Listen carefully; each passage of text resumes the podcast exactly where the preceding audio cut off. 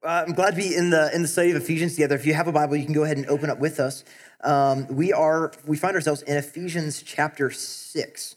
Now, if you're newer to the Bible, Ephesians is in this second this second smaller little bit of the Bible, um, and the book of Ephesians is a is a letter that was written, and what it has is chapters and verses. The chapters are the big bold numbers, and the verses are the teeny tiny ones. Uh, and so we are in chapter or big bold number six. Uh, and today we are working through verses one to four.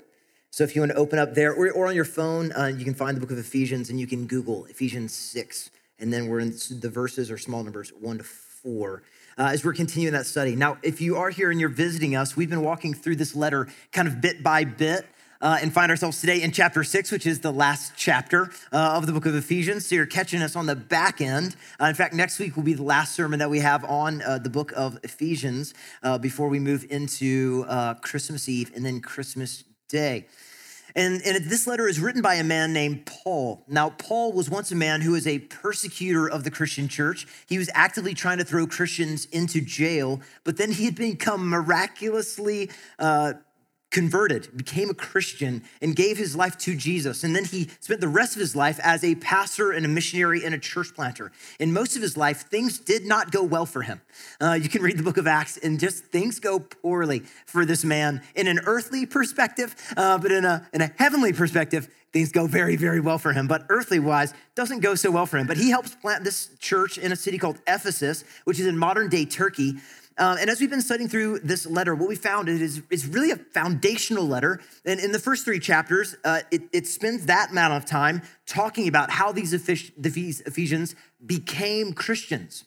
How, when those first people came into that city, they began sharing the good news of Jesus with people who did not love Jesus. And as they heard these people opening their mouths and sharing these words in their lives with these other Ephesians, they began to say, Something's different about you. What is it? And they started talking about God and the Bible and Jesus, and they're like, I don't like that. Uh, and they're like, well, why don't you just come and let's just talk and let's let's maybe read through part of the Bible together and let's explore this. And they said, okay. And then one day they were like, I think I love Jesus. Uh, and they're like, praise God. Uh, so they became Christians. They repented of their old way of living and they followed after Jesus. And so, that first half of that letter, Paul just writes to these Christians and he reminds them how they first became Christians, how they heard the word of truth, the gospel of their salvation, believed upon Jesus, and then how they were sealed with the promised Holy Spirit. So, we have Paul kind of casting their minds back to remind them of how they first became Christians, and then he pulls back the curtain as well in those first couple of chapters to reveal that the miraculous work of God that happened in their hearts as they became Christians was just as miraculous as what had happened in his own life. That all salvation is a miraculous work of God. So if you want to participate in the miraculous, share the gospel and see people come to know Jesus. That's crazy miraculous. They go from being spiritually dead and hating the things of God to loving the things of God. It's wild.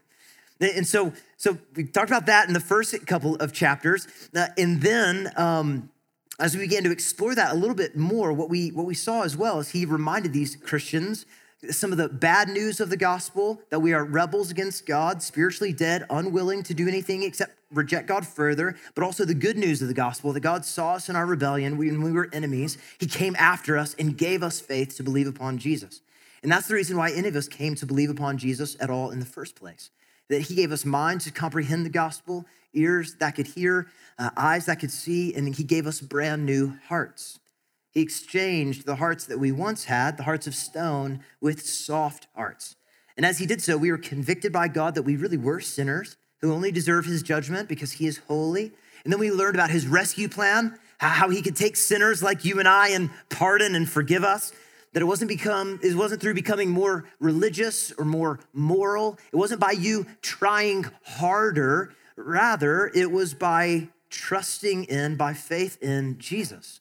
That God the Son, Jesus, really did take humanity and lay it alongside of his divinity and step into time and live the perfect life that we should have lived, a life free of rebellion, and suffered and died in our place for our sin as our substitute. And you and I were given faith to believe upon that good news, just as these Ephesians were. And when, when that happened, we confess with our mouths Jesus is God. We believe in our hearts God rose him from the dead, that he lived that perfect life, died in our place, and then rose bodily from the dead. And at that moment, we were adopted into God's family by faith in Jesus alone. But as we've been also learning the last three chapters, chapters four to six, our faith is not a faith that remains alone. Right? We, we were saved by grace through faith alone. We trust in what Jesus has done alone, but it's not a faith that remains alone. So we were transferred from citizens of a kingdom of rebellion into being citizens of Jesus' new kingdom and grace. And now we're called by God to live out our new identity as Christians, to quit living in such a way that displeases God by giving ourselves to old sinful patterns and ways of living. Rather, we are now to live holy lives, righteous lives, as a gracious response to what God has done for us. See, before we became Christians, we believed the lie that we got to decide for ourselves what was right and what was wrong, what is good and what is evil. But now, as Christians, we submit to whatever God says is good and what God says is evil. We say, You are God, I am not. If you say that is evil, okay. Right? We don't, we don't say, No, no, but what about this? Like, no, God has, God has spoken. So we, we submit to Him, we love Him, we trust Him, and we follow Him. Now, as Christians, that's what we want to do. We want to live our lives in a way that honors God. Our faith isn't to be one that's just a mental assertion of facts, even though there are historical facts that are true but it's not just a mental assertion of facts. Rather, this salvation experience is to change everything about us. And I mention this all the time, but in the same way that love changes everything about you, right? I love my, lo- my wife. When I, when I fell in love with her, everything that I did changed. Everything, everything. I, I thought about what pleased her and how to encourage her. What I ate changed and where I went changed. I even now spend holidays with family that is not my family. And here you are. And I love you. And it's you we spend family now we're now family people that are not your family it's strange isn't it if you really think about it you sit there at, at the holiday table maybe after you guys get married and you're sitting around the holiday table with one another and you're like oh you're now my family forever here we are right? It's this, it's a weird thing. Love changes everything about you, and it's strange and it's beautiful. In a much greater way, when we become Christians, everything about us changes because now we have a new family. We have God as now as our Father. We want to live lives that honor God. Where we go changes. How we live changes. The things that we do change, all because we have a desire now to please Him, not because we have to, but because we love him and we want to. And so Paul writes this letter to these Christians in Ephesus in those first three chapters. It's all about their salvation, how they're saved by God. And, and then the next three uh, is all about how they ought to now live as Christians in this new identity. Thus, since chapter four, we've seen some of these new ways of living that we're called to walk out as Christians. And what we've seen is that the gospel impacts every single area of our lives. Beginning last week in chapter five, we saw what gospel centered marriages ought to look like, how marriage is uniquely designed by God to put on display the relationship between Jesus and the church, his bride. And how we as Christians are called to present this picture accurately for the world around us, that they might see something beautiful about the character and the nature of God displayed in and through your marriage that is not a forgery. Right? We don't want to offer the world a forgery. God is like this. If he's not like that, we want to offer to the world a real picture of what God really is like in and through our marriages so that our neighbors and our friends, our colleagues, and our children might see glimpses of the gospel that we proclaim and how it impacts our love for one another and our love for God. And so for this week, we're going to zero in on one of the most important relationships as well that we have in our lives, other than our spouse. And it's the one between parents and children and how our faith ought to impact that relationship as well. And so if you're a kid, there is about half of the sermon in here today that is for you. Isn't that awesome? Usually, half of our sermon isn't just zeroed in at you, but then I promise you, the other half of the sermon is going to be for your parents, okay? All right? All right.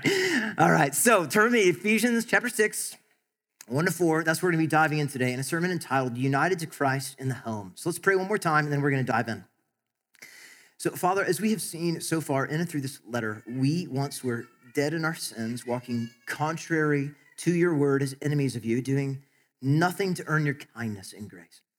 And rather, we lived as children of wrath, in opposition to you, but by your grace, you intervened.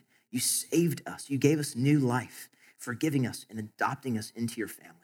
So I, pray as we walk through this text and look at some of the closest relationships that we have on earth between parents and kids, that you would help us see how we are to live out our new identity as Christians in these difficult spaces. Help me as I preach. Uh, I pray that you would fill me with your spirit and speak through me as I open up and explain your word, that we might know how we ought to walk in a manner that is worthy of the calling to which we've been called. That no longer would we would we walk as we used to, but rather that we would put off that old way of living, be renewed in the spirit of our minds, and put on our new self, created after the likeness of God in true righteousness and holiness. And we ask that in Jesus' name. Amen. All right, amen. Now, as we've seen since chapter four, right, Paul's in a section of the letter where we there are these constant calls to put off this behavior, this thought, this action, and to put on these other ones. So, we talked about marriage last week and the necessity to live out our faith in a way that is different through our marriage. And today we're going to see all these verses about parents and kids, how we are to demonstrate that we have been united to Christ. And, and, thinking about last week and this week, it's important to note that it's in our everyday relationships where our faith is actually really rubber hits the road, real, true, put on display. Right? Full out. That's where you will see if you have faith in God and in Jesus, where this will be put on display and proven. It's in these home relationships where what we say we believe and then how we live are tested so that the genuineness of our faith or the counterfeitness of our faith will be seen most clearly. It's easy, as we've talked about over the last couple of weeks, for someone to think well of you uh, who hardly knows you, right? If I just met you on the street, I'm congenial, you're like, ah, he's a nice guy. You don't know me. Uh, you don't know me. And that's, that's the point, is in, in things like this, maybe on a Sunday, surface level, the, Maybe the deepest thing I might be able to say if I don't really know you that well is, hey, you have great pants, or I like that haircut. That's about it. But, but your mom and dad, the ability that they have, and your brothers and sisters to speak into your life and to know you is way deeper. See, it's different when, when someone, they don't know you that well, they, they don't know how you sin, and there's someone who you haven't sinned against. It's easy for them to think well of you. But the people who know you best, right, the people who you've sinned against, the people who know your heart, they know how you're prideful and stubborn. They they know when you're humble and repentant. And, and, and the question that we're going to ask is do you, do you demonstrate a heart that has been actually transformed by Jesus and is striving to live as a Christian? Or do you just talk big around church folk? Right? That's an easy thing to do. It's an easy thing to talk big around church folk. It's a different thing to live your life for Christ at home. It's in those closest relationships, the sharing of everyday ordinary life where, where we are better known than in any other, any other sphere of life, right? I mean, parents, after your spouse, your kids know you like nobody else knows you. Not even your closest friends know you like your kids know you. Your kids, in a moment, know what they can do that will make you angry and what will frustrate you. If we brought them up here and said, What angers daddy? They would just tell everybody, and you'd be very embarrassed. Uh, because they know everything about you. They have a front row seat to see everything in your life. They know your political leanings, they know your favorite teams, they know everything about you. They also have a front row seat to see a lot of the things with your faith, to see if your faith is genuine. They see if you sacrifice for the sake of others financially. They see what you do with your time when it costs you. They have an inside look, unlike anyone else, to know how you talk to your spouse.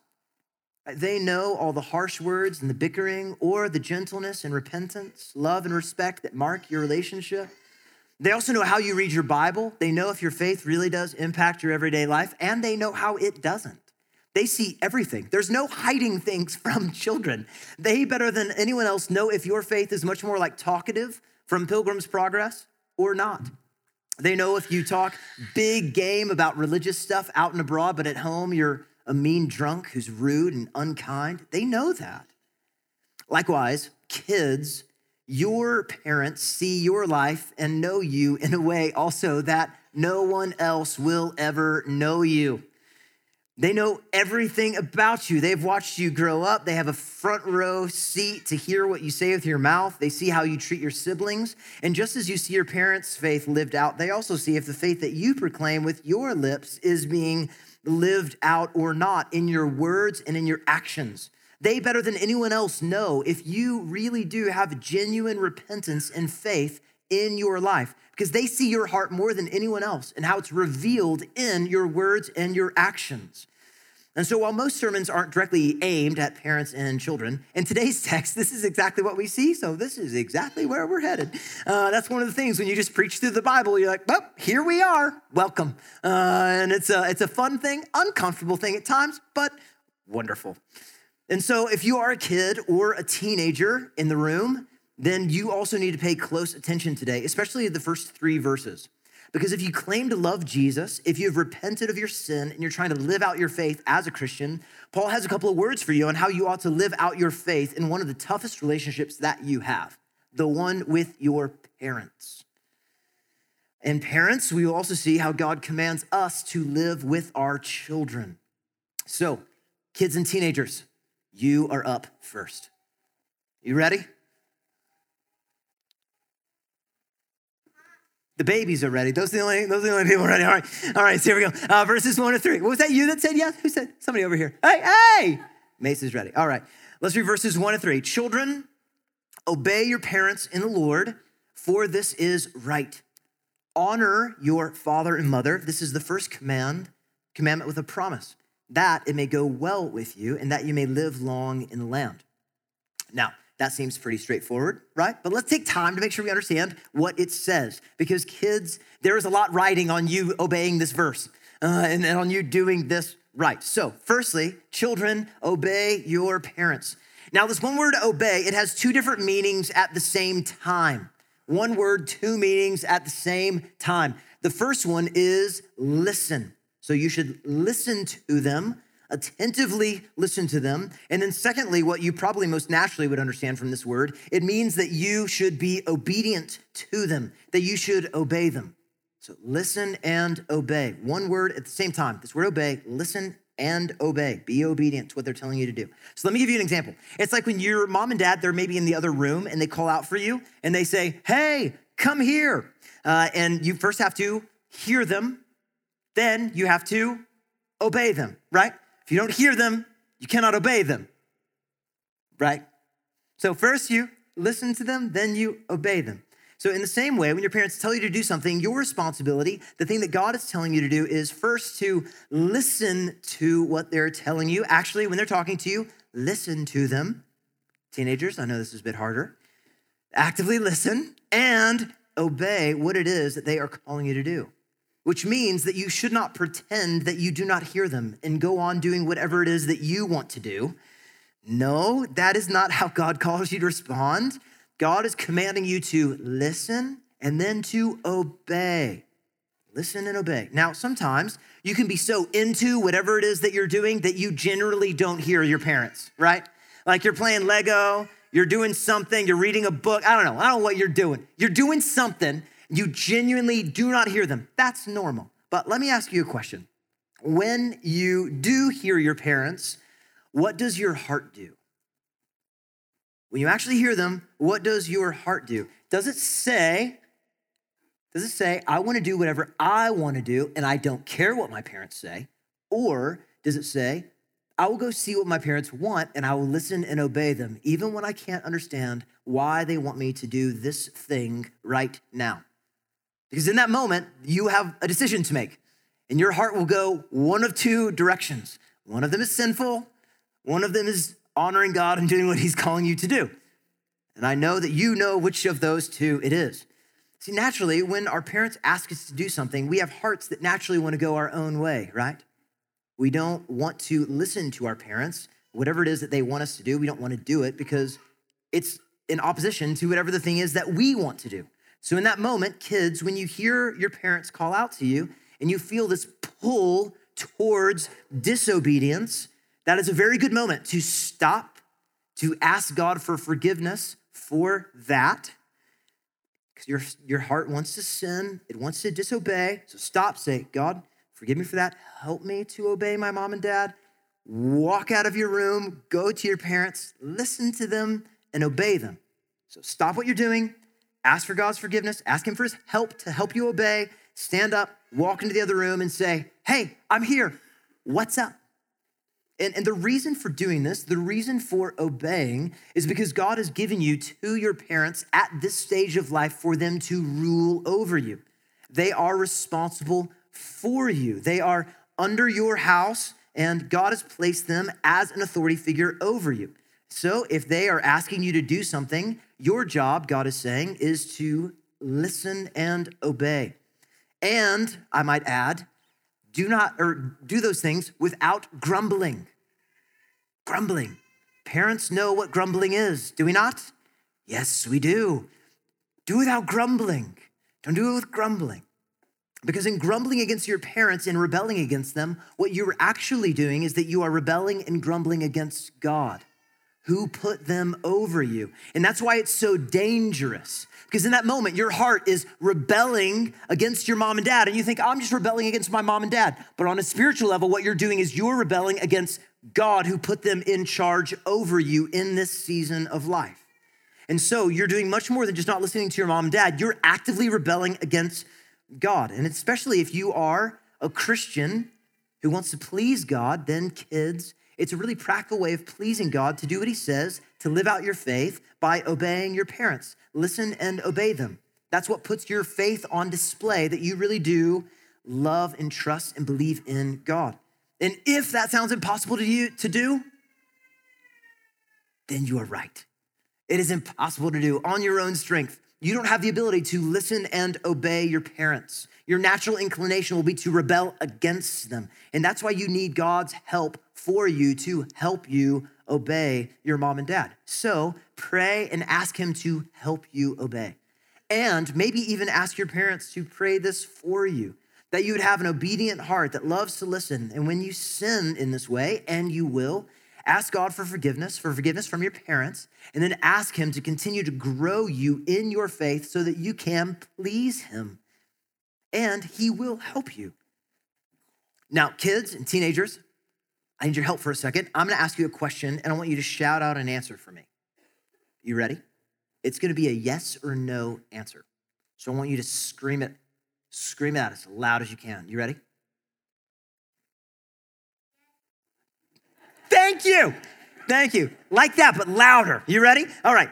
I'm a yes or no answer. Do your parents sin? Not one no. Not one no. You know why? It's because they know you. It's because they know you. They do. Your parents, they sin. Now, because of that, there might come a time when obeying Jesus means that you cannot obey your mom and dad. So we're always called to obey Jesus before obeying our parents. So if your parents are asking you to sin in some way, to lie, to cover something up, do you have to obey them when they tell you to lie and sin against God? No, no you don't. Now, now, cleaning up your room, putting away Lego, putting your phone down for the evening, shoveling snow, those are not sins. Uh, those are not sins that your parents are trying to get you to do. So your normal, your normal disposition towards your mom and dad ought to be one where you listen to them and you do what it is they are asking you to do. You want to strive to be a blessing to your mom and dad. Help them out. Because let me tell you a secret. Being a parent is a lot of work. It is incredibly hard work. After you go to bed, we still clean stuff and we fold stuff and then we clean more stuff. It's crazy. And then we go to bed and then you wake up early and then it starts all over again. Another day. So it's hard work. And at this stage of life, God has you living at home with your mom and dad to be a blessing to them. So strive to be a blessing. Don't grumble. Don't be mean. Don't pretend you don't hear them. Don't hit your sibling because you're bored for no reason. And remember that obeying your parents is the right thing to do because Jesus has told you to do it. So obeying your parents is a way that you practically live out your faith and please God. So strive to listen and obey them. Live out the faith that you proclaim to have. Um, and uh, let that work its way out into your practical life. Now, not only that, but Paul mentions in verse two that there's two promises for you kids. You ready? You have two promises from, at, from God for you as kids as you honor your parents. Are you ready for them? Beautiful. All right, so it says, honor your father and mother. This is the first commandment with a promise that it may go well with you and that you might live long in the land. Now, both of these promises come from the Old Testament and they stem from the same idea. So, first, we read this verse. Uh, what immediately comes to my mind, what should come to your mind, kids, especially if you've been around the trails for a while, is the book of Exodus and the Ten Commandments. For we remember as Israel gathered, remember they were gathered around the foothills of Mount Sinai.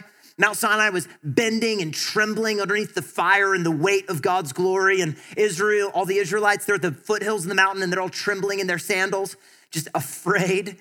And God speaks to them and they hear all those 10 commandments from the very mouth of God. And the fourth one is the one that Paul mentions here. So we see in, uh, in Exodus 2012, honor your father and mother, that your days may be long in the land that the Lord your God is giving to you. And this command is spoken of again in Deuteronomy 5:16. And there we read, honor your father and mother as the Lord your God has commanded you, that your days may be long and that it may go well with you in the land that the Lord your God is giving you. And what we see throughout the Old Testament is that as God's people are faithful in keeping the commands and statutes of God given to Israel, then they will dwell securely and safely in the land that God has promised them. And things will go really well for them if they are faithful. However, if we were to flip open and read Deuteronomy chapter 28 to 30, what we would see is that there are also judgments for Israel when they are faithless to the commands and statutes of God. In fact, if they are faithless, if they don't submit themselves to God's word, and, and if they instead run after a whole bunch of other false gods, then they will come underneath the discipline of God. He will raise up foreign armies who will come in and destroy them and lead them out into slavery. And this is exactly what we see happen in the pages of the Old Testament. When Israel is faithful to the word of God and his commands, things go really well for them and they dwell securely in the land. But as they are faithless, God brings judgment on them. Now, it's not always immediately, for God is slow to anger and abounding in steadfast love. But eventually, this is exactly what happens. As Israel is divided, the northern king is, uh, kingdom is attacked and destroyed by Assyria, the southern kingdom by Babylon. And it isn't until God raises up Cyrus the Persian, this pagan man who does not love God, he comes in and destroys Babylon. And then Israel is sent back to rebuild Israel with Nehemiah and Ezra. And that's how all that unfolds. And so, what Paul is doing here at this stage of the letter uh, is he's wanting to point out, bloop, there we go, he's wanting to point out uh, for the encouragement of the children of the church in Ephesus, those who have become Christians, and those who haven't, who are still learning about the things of God. He wants them to know how they ought to obey and honor their parents so that things would go well for them and that they would live long on the earth. Thus, as they become familiar with all the stories in the Old Testament, as they see what happens exactly when people disobey God and all the judgment that they come under, our kids ought to also recognize that it's important to obey God's commands and that what is before them is the choice for life or death. Life or death, a life that, that follows the commands of God or a life that is spent in opposition to God and his commands. This is what Paul's doing. He's encouraging the children of Ephesus to live out their faith in this extremely practical way by honoring their father and their mother. And he encourages them that as they do so, they are choosing the path of life. And as they do, what is generally true for them as they honor and obey their parents is that things will go well with them and they will live long on the earth. And so, in reality, Paul's explaining that this command of God, when it is obeyed by the children of Ephesus and by all Christian children, including you, the children of the trails and the youth of the trails, is that there are these immediate earthly blessings for honoring God by obeying and honoring your parents. So there's earthly blessings in your life as you honor and obey your parents. Your parents are there to help protect you and love you. And as you listen to them, things will go better for you than if you try to just do things on your own. I know you don't understand that right now, but trust me, you will. things will go much better for you if you listen to your parents who love you and are trying to help you. Now, there are also spiritual blessings as you're faithfully living out your faith in these relationships, and there are future rewards in the coming kingdom as you faithfully obey and honor your parents. So there's all three there's immediate earthly blessings, there are spiritual blessings for you, and there are future rewards for you. Now, I also want to admit, though, that this phrase is also a bit confusing if we stop and think about it. Right? Some of you notice maybe some tension immediately already in this verse. Like, is Paul saying that if there, if you honor your parents and obey them, that you are guaranteed to live a really long life and, and that things are guaranteed to go well with you? If you honor your parents and obey them, are you guaranteed to live a long life and that things are guaranteed to go well with you? Right? So, so all people that are extremely old, now, if you're a kid, old is like 60. You're my age, old is 105. Right? 105, are they old, like 105? Are they the people who faithfully honor their parents, while those who died at younger ages are those who didn't honor their parents? And then what stories do we know about people who have died from things like childhood cancer or accidents? Did they honor their parents or not? Was God punishing them for not obeying their parents, and that's why they had a short life? What do we do with this? Now, this could be a much longer conversation, and it's one that we are currently having uh, on our Base Camp podcast series as we're discussing the topic of suffering in the life of a Christian. So, if you want to listen along to that, so far I think we have like two hours of audio or so. I would encourage you to, and we're doing more of those episodes this week. But in short, uh, I do want to let you know this as a shorthand answer that that this what we see as we read through the Bible is that there are a lot of general promises that outline the way that things normatively go for the individual who is faithful to God's commands. What we see is that we read through the Bible is there are lots of general promises that outline the way that things normatively go for the individual who is faithful to obey God's commands. So, for example, think about the book of Proverbs. Right, the book of Proverbs is chock full of these. We see advice from a father to a son, all about the way that things typically go for those who walk in the ways of wisdom, as opposed to the way of folly. So, as the son in Proverbs listens to his father's advice and not the other young men of his age, he will be saved from death and destruction. So, in Proverbs, we see a picture of the way of wisdom, general principles for how things typically happen. But this is where we need to be careful can you find a thing that says, but we need to be careful? But we need to be careful because these verses do not guarantee from God that our lives will be long and full, free from catastrophe and heartbreak if we honor our parents. Let me say that again. We need to be careful because these verses do not guarantee from God that our lives will be long and full, free from catastrophe and heartbreak if we honor our parents. This is not a promise to be claimed, named, and spoken over your life. Friends, we are not promised another breath. We are not promised our lives would be free from cancer. We are not promised they would be free from sickness or hardship. As faithful Christians, we cannot say those things because of all of the things that we see in the rest of God's word. But what God is saying through the pen of Paul to the Ephesians and by extension to us is that godly children live a blessed life as they submit to their parents, as they submit to their parents in their hearts. So, normatively, your quality of life will be better and your quantity of life will be better. Your quantity and your quality will be better. So, if we want as parents for our children to have rich, full, joyous, happy, peaceful, rewarding lives, then we as parents, as we see in verse 4, will give ourselves to instructing our children in the Lord and disciplining them into obedience. Because none of them come out of the womb listening, obedient, and honoring us in their hearts. Right? And everyone who's had a kid says yes. Nobody comes out doing all of those things. This is something that has to be cultivated in all of our hearts as we grow. And if we want our children to live a long, full life, one that is not headed towards destruction and death and judgment because of their sin, transgression, and lack of self control, we need to discipline them and instruct them.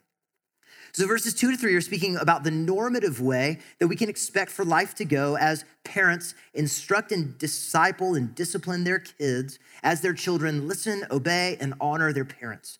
This is not an ironclad promise to be claimed, but rather, normatively, this is what happens as we instruct and disciple and discipline our children in the Lord. So don't be confused thinking this is some kind of magic formula for how this always works. If I do this, God will do this. God is not a divine vending machine where you put in the right coins and pop out whatever it is that you want.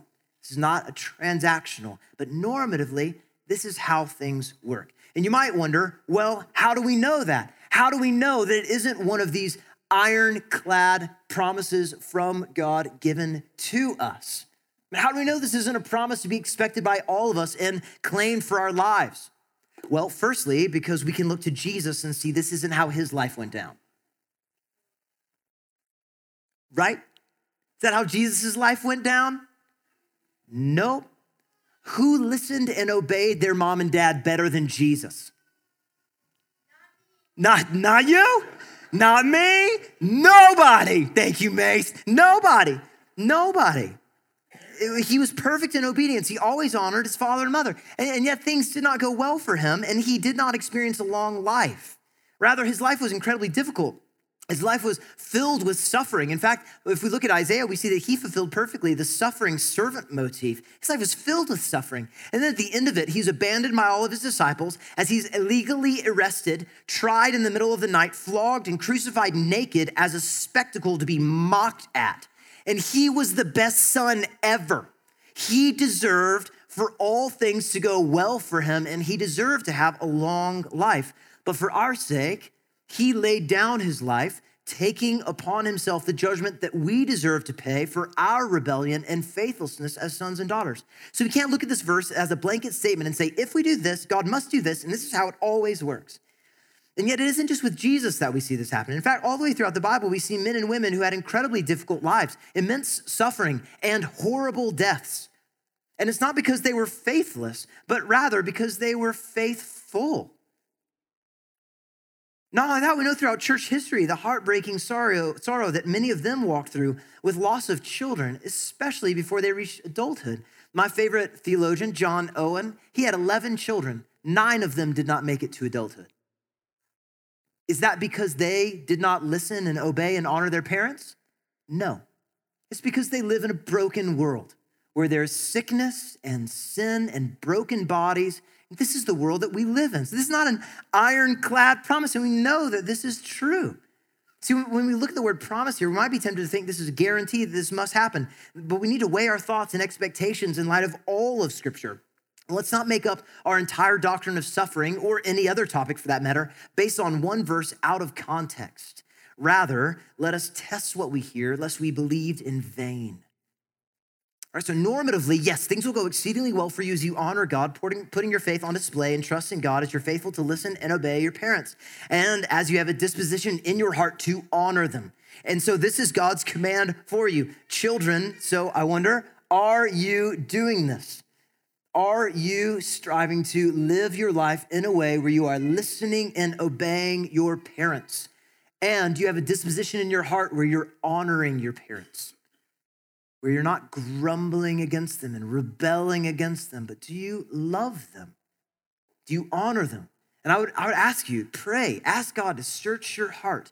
And if there are things that you're doing that you need to repent from, to ask your mom and dad for forgiveness from, then do so. For by doing so, you're demonstrating your faith that you are declared innocent before God, not by your perfect obedience, but because Jesus was perfect for you. For by doing so, you're obeying God's commands for you and putting on your display of the love of Jesus as you do. So, those are the first three verses. Now, for the rest of our time, we're gonna be focusing on verse four. So, kids, now it's your parents' turn. You ready?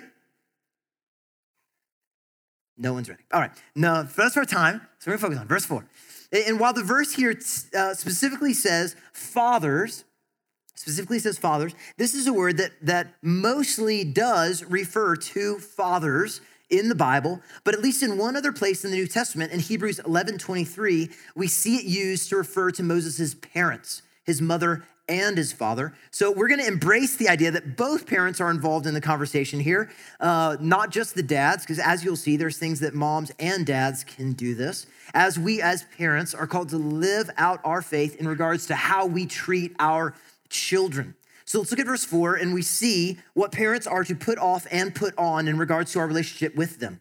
So it says, Fathers and mothers, do not provoke your children to anger but bring them up in the discipline and the instruction or the truth of the Lord. Now, a couple of weeks ago in our study of Ephesians chapter 4, verses 26 to 27, we talked about how anger is an emotion that is not condemned in the Bible, but in our anger, we ought to be slow to anger and then angry and then quick to put it off. You remember that? Slow to anger, be angry, but don't sin in your anger and then quickly put it off. So, anger itself is not a sin, but it is like playing with fire. It's very dangerous. So, that was the last time we saw anger. But here is anger again mentioned in the command of parents to not provoke their children to anger, which is kind of clear. Our job as parents is not to intentionally make our children angry.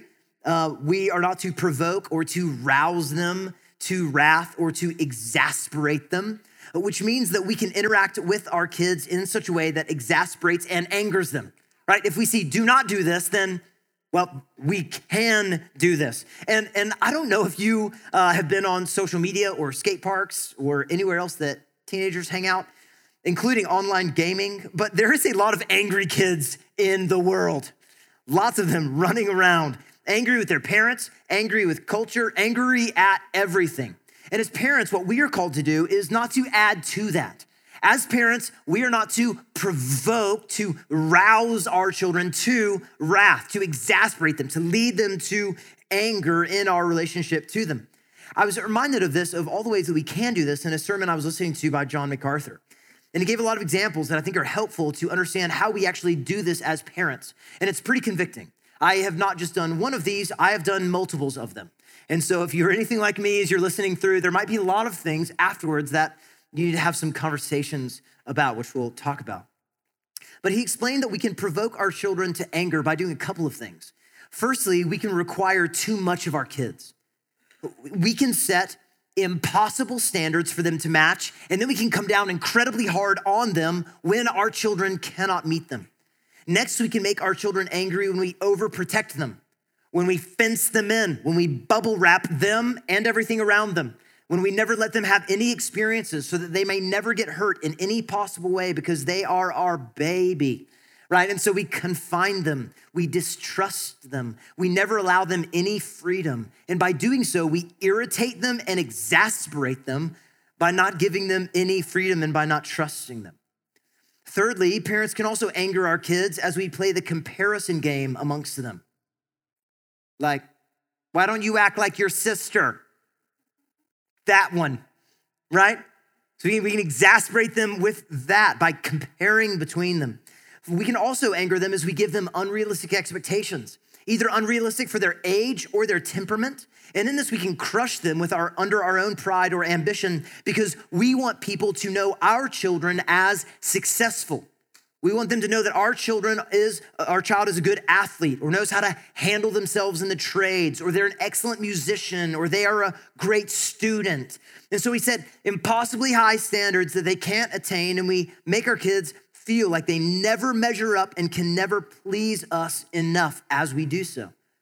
We also provoke them to anger when we are withholding from our kids and cause them to be angry by discouragement and negative reinforcement. We can give them no thanks, no rewards, no approval, no honor, which destroys all of their motivation and makes them feel like they have to earn your love, which is a terrible way to anger your kids and is the opposite of how we as parents ought to demonstrate the love of God through our parenting. But we can also make them angry by our own selfishness, by failing to sacrifice for them. And our children can become bitter when they feel that they are much more like a bother or like an intrusion into our lives. We can also make them angry through our impatience by failing to allow for them to behave and act like kids. This is especially true if you have younger children like I do. Right? We want them to grow up quickly and to quit annoying us as small kids. So, so either in their behavior or mistakes, when they act like children, then we become impatient with them, and then they are provoked to anger. Right? And this includes times when they spill things or break things or lose things, and your response is, You lost it again? That wasn't me. I, I, uh, I heard that on a, on a podcast this week. This mom was talking about that. She's like, My kid lost his soccer or his, or his football glove again this week. Ah! Uh, but, but we can do that, right? We start yelling at them for losing things, dropping things, spilling things, breaking things. They're kids. And, and we get angry at them for not acting like a 35 year old male. What is wrong with us? We are messed up, man. Not only that, but we can, we can anger our kids by neglect. And there's a lot of that. And neglect turns to bitterness and anger. And then we can also, we can also uh, anger them by verbal abuse. We can crush our children with sarcasm or with ridicule or swearing and name calling. Needless to say, there are a lot of ways that we can provoke a child to anger. And in that list, there are no doubt reminders of how your parents also treated you. Aren't there? Things that you're walking through, things that marked your life. But as Christian parents trying to live out our faith at home, we are commanded by God not to live in these ways. No, we are to put them off, which, by the way, we can't do on our own. But thankfully, the God who's given us this command has also given us the ability to do what he has called us to do, as he gives us the Spirit to empower us. So, as we talked about a couple of weeks ago, we need to continually be filled with the Spirit to help us obey God's word. And so that in these family relationships, what we do is we put our faith on display in how we instruct and discipline our children in the Lord, not provoking them to anger. Again, John MacArthur, he explained as we raise up our children, we will get the product and fruit of our labors in their lives. So, negatively, if a child lives and grows up with criticism, they will condemn. If a child lives and is raised with hostility, he will learn to fight. If a child lives with criticism, she will learn to be very shy. If a child lives with shame, they will learn to feel guilty. Conversely, if a child lives with parents who patiently interact with her, she will learn to be patient. If a child learn, lives uh, with encouragement, he will learn to have confidence. If that child lives with praise, she will learn to appreciate. If a child lives with fairness, he will learn justice. If a child lives with security, she will learn trust. And if a child lives with approval, he learns to like himself. And if a child lives with security, she learns to trust. If a child lives with approval, he learns to like himself. Oh, sorry, I already said that one. Uh, if you live with acceptance and friendship, you learn to love. So, so this command of God given us by, by God through the, Paul, the, the pen of Paul is do not provoke your children to anger, thereby leading them to sin in their hearts and creating an environment where it's incredibly difficult for them to want to obey us and honor us, but it's really hard.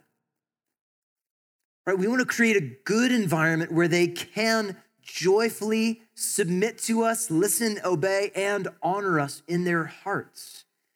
Now, let me be clear children, you are still responsible for obeying your parents even when they're sinning against you. Got me? You don't get to say, well, you were sinning against me, so I sin against you. No. You are not given the, the all clear card, the play on card just because your parents are sinning against you. You, you, you are responsible for obeying your parents even when we sin against you and provoke you to anger. That command of Paul is still for you. Be angry and do not sin. That is a command that's for you. You don't get a free pass to dishonor your parents and rebel against them when they sin against you. But it's our command as parents to put off this old behavior that is dominant in the culture around us and even in our own upbringing we are now Christians, and so we are ought, we ought to interact with our kids where we put our faith on display. So we're called to put off any provoking to anger and rather put on, as we see, love and good deeds. Put off anger, as we see in Hebrews, we're to provoke one another to love and to good deeds. And I think that's important. There's two ways that you can provoke your children. You can provoke them to sin, or as we see in Hebrews, provoke or stir or stoke their affections for love and to good works. So stoke the fires of the affections in their hearts for the things of the Lord as you disciple or instruct and discipline or correct your kids. And I don't know about you, but the longer that I've been a dad and the more that I see the impact that I have on my kids, I, I've seen how just with, with one word or a glance or sarcasm or a small joke, what I can do is I can either embolden and encourage them or just knock them flat. You know what I mean? Just with, with one word, one glance, one look, you can embolden them or knock them straight flat. It, it's a wild responsibility that we have as parents, that we have the ability to do that, to strengthen them with our words or to make them sick with harsh words. And so, when we're reading the Bible and we come across verses like this, we need to pause and do an honest assessment of our lives. How are we doing at this? Are we, even unknowingly, are we provoking our children to anger? And so, as I was studying this week, I, I want to share a question that I pause and ask myself repeatedly. And it's this question I'd love for you to ask it of yourself. It's Am I living in such a way with my words, actions, and attitudes that provokes my children to anger? Living in a way my words, actions, or attitudes that provoke my children to anger. See, when we read God's word, we're not just to read the scriptures, but rather we are to allow them to do their work in our lives to correct us. We need God's word to do the work of probing the depths of our hearts and examining our lives as a result, because we want to honor God, especially how we relate with these tiny little gifts that God has given to us to live in our homes. And so I'd love for you to take some time this week and think through that question. Ask God to convict you over some of the ways that you've been provoking your children to anger so that you can put off this behavior, stop acting in those ways, and start provoking and stoking your children to love and to good deeds in the Lord. But as you do, I would also caution you because your heart is deceptive. Your heart is deceptive. Mine is, yours is, all of our hearts. My heart will lie to me and tell me that I'm doing an awesome job. No, you're awesome. You're not the problem. They're the problem. No, that's not true. I know that's I know that's wrong. And so in answering questions like this, you will also need help to accurately assess yourself at how you're doing in this. So how do you do that? Well, the first person I would suggest sitting down and getting your honest feedback with is the person who sees you around your kids the best and who knows you better than anyone else in the world your spouse. They are a great mirror for you. Now, if you are a widow, you're not married, or you something else in your life, if you have a friend around that's a good, trusted friend, they would be a great person to talk with as well. For you to open up about these things and, and ask them, would you look into my life and see maybe if there's ways that I'm not doing this well or ways that I'm provoking my children to anger, and then let them be able to speak into your life. So, after you've had maybe some time to think about it, to pray and process through it, I would find some time where you can sit down with your spouse and ask them their thoughts about how you are doing at this. Which areas do they see you provoking your children to anger? Now, let me also just say that if this is something you've never done before with your spouse and talking about these sorts of things or parenting issues or things like this, it'll be incredibly humbling. But it is a very necessary one if you want to honor God and live as a Christian man or woman with your children. Now, we need input into how we are doing, and, and our spouses are, are great gifts, our friends are great gifts into that, that we might grow in godliness because nobody knows us like our spouses know us. Nobody knows us like them. And, brothers, I, I want to ask you to lead on this conversation. Brothers, I don't want you to sit around and wait for your wife to engage in this conversation with you. No, I want you to be brave. I want you to put your big boy pants on I want you to sit down with your wife and I want you to ask her to help you be a better dad. And then, sisters, same thing. You're gonna ask that exact same question How do I be a better mom? How am I provoking my kids? Knowing that this man and this woman are on your team. They are with you in this. They're God's great gift for you. Now, on the way home, here's the homework that I wanna give you. Ready? Talk about, talk about when you're gonna have the conversation. Don't have the conversation yet. Then they'll drive home and be like, well, well, what are your thoughts? Well, let's talk about it right now. Don't do that. You need time to think about, to think, pray, meditate, ask the Lord, search your heart, think about maybe your interactions, even the rest of today, maybe tomorrow with your kids. Think through that a little bit. And then later on in the week, husbands, your job, initiate the conversation. Single ladies, find another single lady if you're a mom and you're dealing with kids home. Find another single lady or, or another married woman or whatever. Talk about these things together. And because we need input into how we're doing, and uh, we need people on our team. So don't talk about on the way home. Give a couple of hours, a few days for someone to assess their heart, to repent of things, and then chat because it'll go much better for you. And so, brothers, when you do sit down for this discussion, here's what I want you to do. You ready? You should write this down. Firstly, take her hand and pray. Take her hand and pray. Ask God to soften your hearts so that you can both be receptive to things that are going to be shared. Now, I say this because just like your children, when you call them and their natural reaction is to rebel against you, like, oh, I didn't hear you, your natural reaction is going to either shut down and want to end the conversation immediately because you can't handle it emotionally, or you're going to make excuses for your behavior. And both of those responses are not going to allow you to grow in godliness from having your spouse actually be honest with you. Now, let me also say this will not be a fun conversation, but it is a necessary one if you actually want to grow in your relationship with God, with your spouse, and with those kids that God has entrusted to you. So pray together, read this verse, and then, brothers, you go first and ask your wife Are there specific ways that you've noticed that I exasperate our children? Then, brothers, your job is hard next. You ready? You say nothing. You just let her speak. And as she does, fight against the urge to take offense. Don't defend yourself, just listen and you take notes. All right? Listen and you take notes. Now, after she is done sharing, maybe ask some clarifying questions for further reflection and prayer, and then pray together and, and talk about these things. Men, ask God to help you live out your identity as a Christian man in the relationship with your kids and for strength to do so, knowing that you won't be perfect, but pray that you'd always be quick to repent and ask forgiveness when you fail. And then, sisters, it's your job now then to pray over your husband. Lay your hands on him and pray over him. He needs your gracious and loving support and encouragement. He needs your words to be good fruit in his life. He needs you to strengthen him.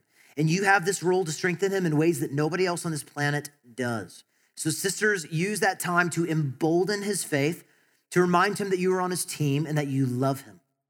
And when that prayer is over, sisters, it's your turn to go through the same process.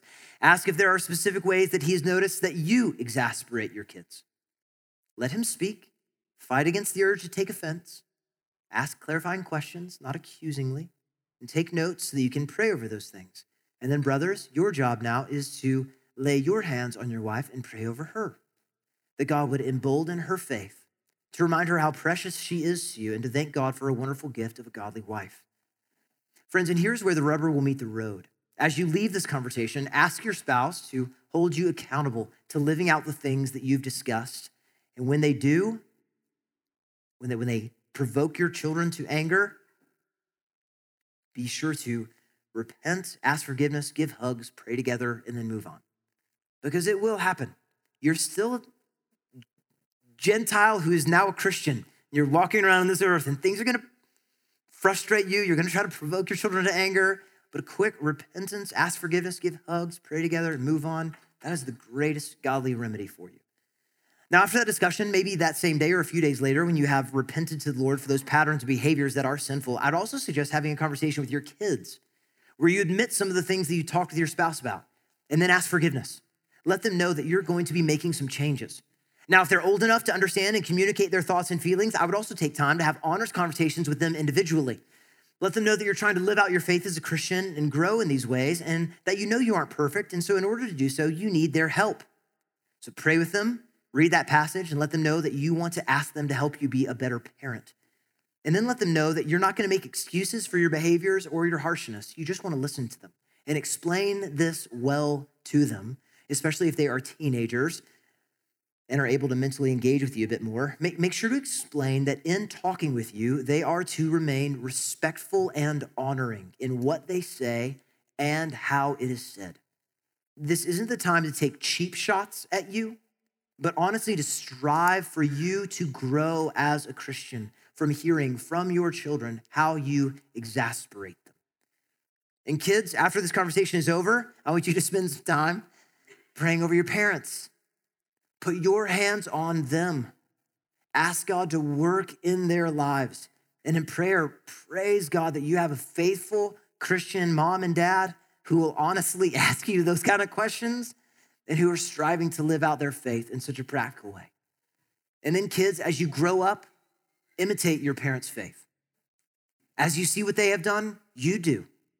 That, that your kids might have the same kind of relationship. Now, for those of you who have children that are all grown up and moved out of the house, let me give you a word of encouragement.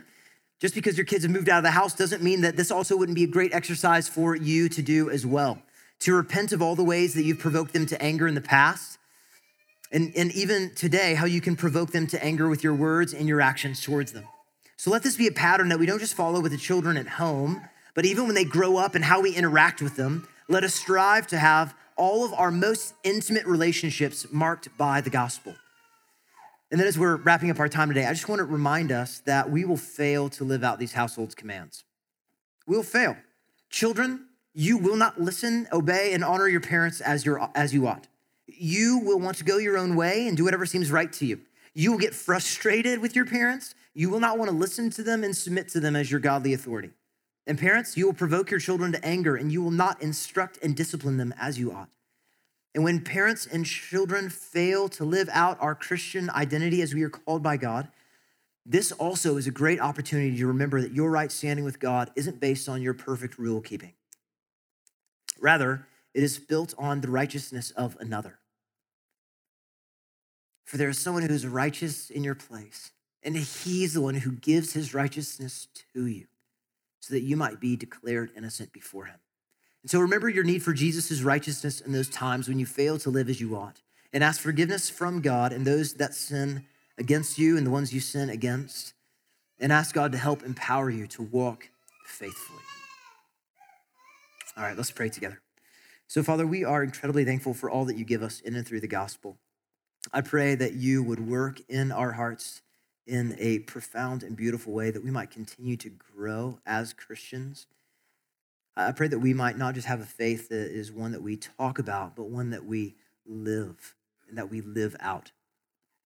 I pray as well that, that as we think about and walk through a lot of the relationships in our lives, God, that you would have them be marked by your grace.